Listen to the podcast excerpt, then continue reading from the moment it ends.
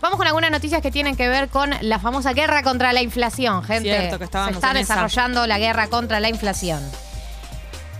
¿Cuál fue una de las primeras medidas, de las primeras novedades que tuvimos? Ayer, eh, Matías Culfas, eh, ministro de Desarrollo Productivo, se reunió con las principales empresas de alimentos porque es uno de los rubros que más aumentó. Si recuerdan eh, lo que fue el dato de la inflación de febrero que salió la semana pasada, decía que los alimentos habían subido por encima un 7%, que está muy por encima de lo que fue el promedio de la inflación del mes de febrero. Entonces fue al primer punto al que fueron a a atacar, digamos, y atacar me refiero a, encarar, se reunió con los empresarios del rubro de alimentos y el pedido es que retrotraigan los aumentos de los precios de algunos productos.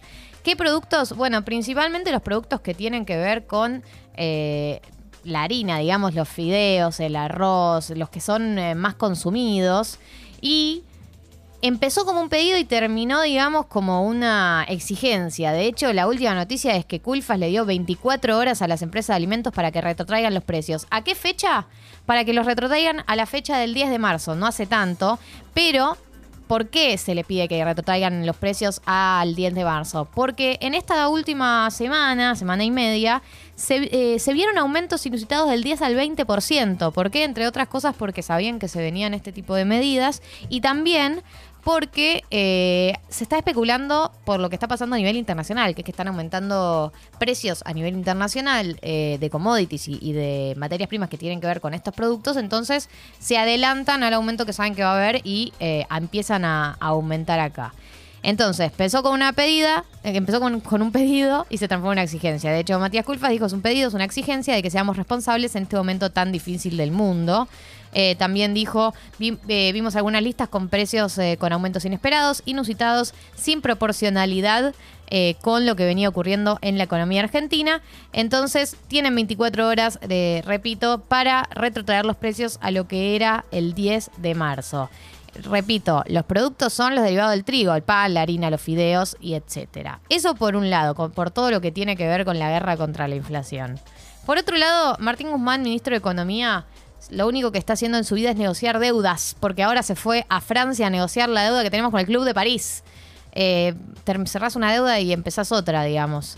Eh, la realidad es que esta deuda, la que teníamos con el Club de París, que es una deuda muchísima más chica que la que teníamos con el FMI, una deuda muchísimo más chica de 2 mil millones de dólares.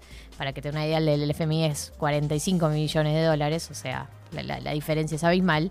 Eh, 45 mil millones de dólares, perdón.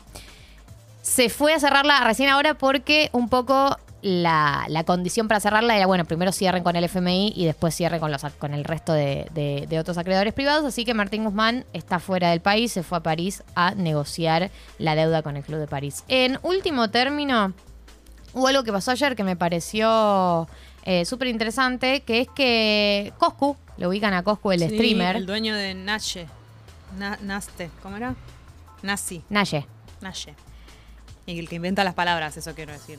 Claro, el mismísimo, el que inventa palabras. Bueno, Coscu, que es un streamer que no está para nada vinculado con la política, ni siquiera como el Kun Agüero que cada tanto tira declaraciones, ¿viste? Nada, nada, nada, nada, nada. El día de ayer realizó un stream en el con su hermano, que es Pedro Pérez Di Salvo, de hecho fue en el canal del hermano, si lo van a buscar en Twitch, en donde hicieron un recorrido por la ex ESMA, lo que es en esta Semana de la Memoria, y una entrevista con un- una persona que estuvo desaparecida.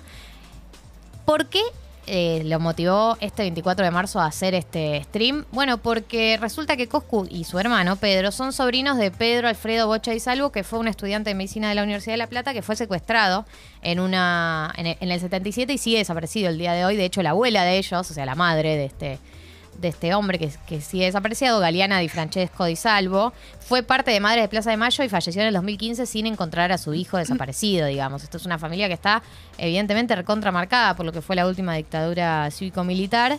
Y bueno, creo que ese, ese evento y ese hecho los motivó, ¿no? Creo, me parece que Coscu fue también invitado por el hermano que está Sí. involucrado, más, más involucrado políticamente, a hacer este famoso stream por la memoria. Creo que está bueno eh, para que vean lo que fue no solamente la charla que tuvieron, el recorrido por la ESMA, eh, todo est- está bueno, está bueno filmado, eh, la cantidad de pibes que lo vi- de pibes y pibas que lo vieron. Los chicos muy chiquitos que lo siguen.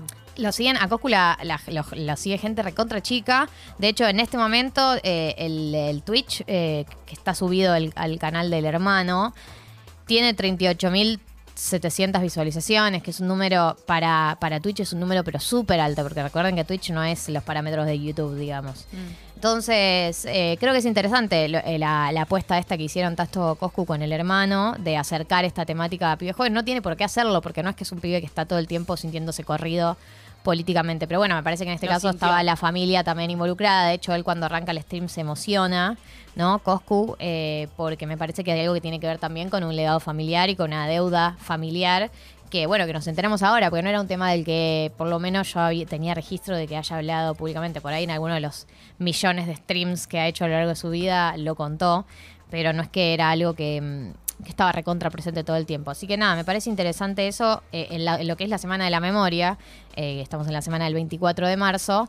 Eh, bueno, son esas cosas que uno dice, qué bueno que existan y, y qué bueno que haya surgido. Y si es la primera vez que lo dice, está bueno que sea justo ahora. Porque Sí. llama más la atención, más gente lo va a ver. No, y pienso que loco, ¿no? Eh, él es, eh, Coscu es famoso hace varios años, ¿no? Y él eligió este Claro. año, eh, en este momento, para llevar a cabo este, este stream. Eh, y me parece espectacular, me parece genial. Y obviamente en el chat de Twitch se armó, como siempre, ¿no? Se llena de gente que opina que opinan para un lado y para el otro, pero me parece que ya trasciende un poco lo que pueda pasar en el chat y tiene que ver más con un gesto y un símbolo.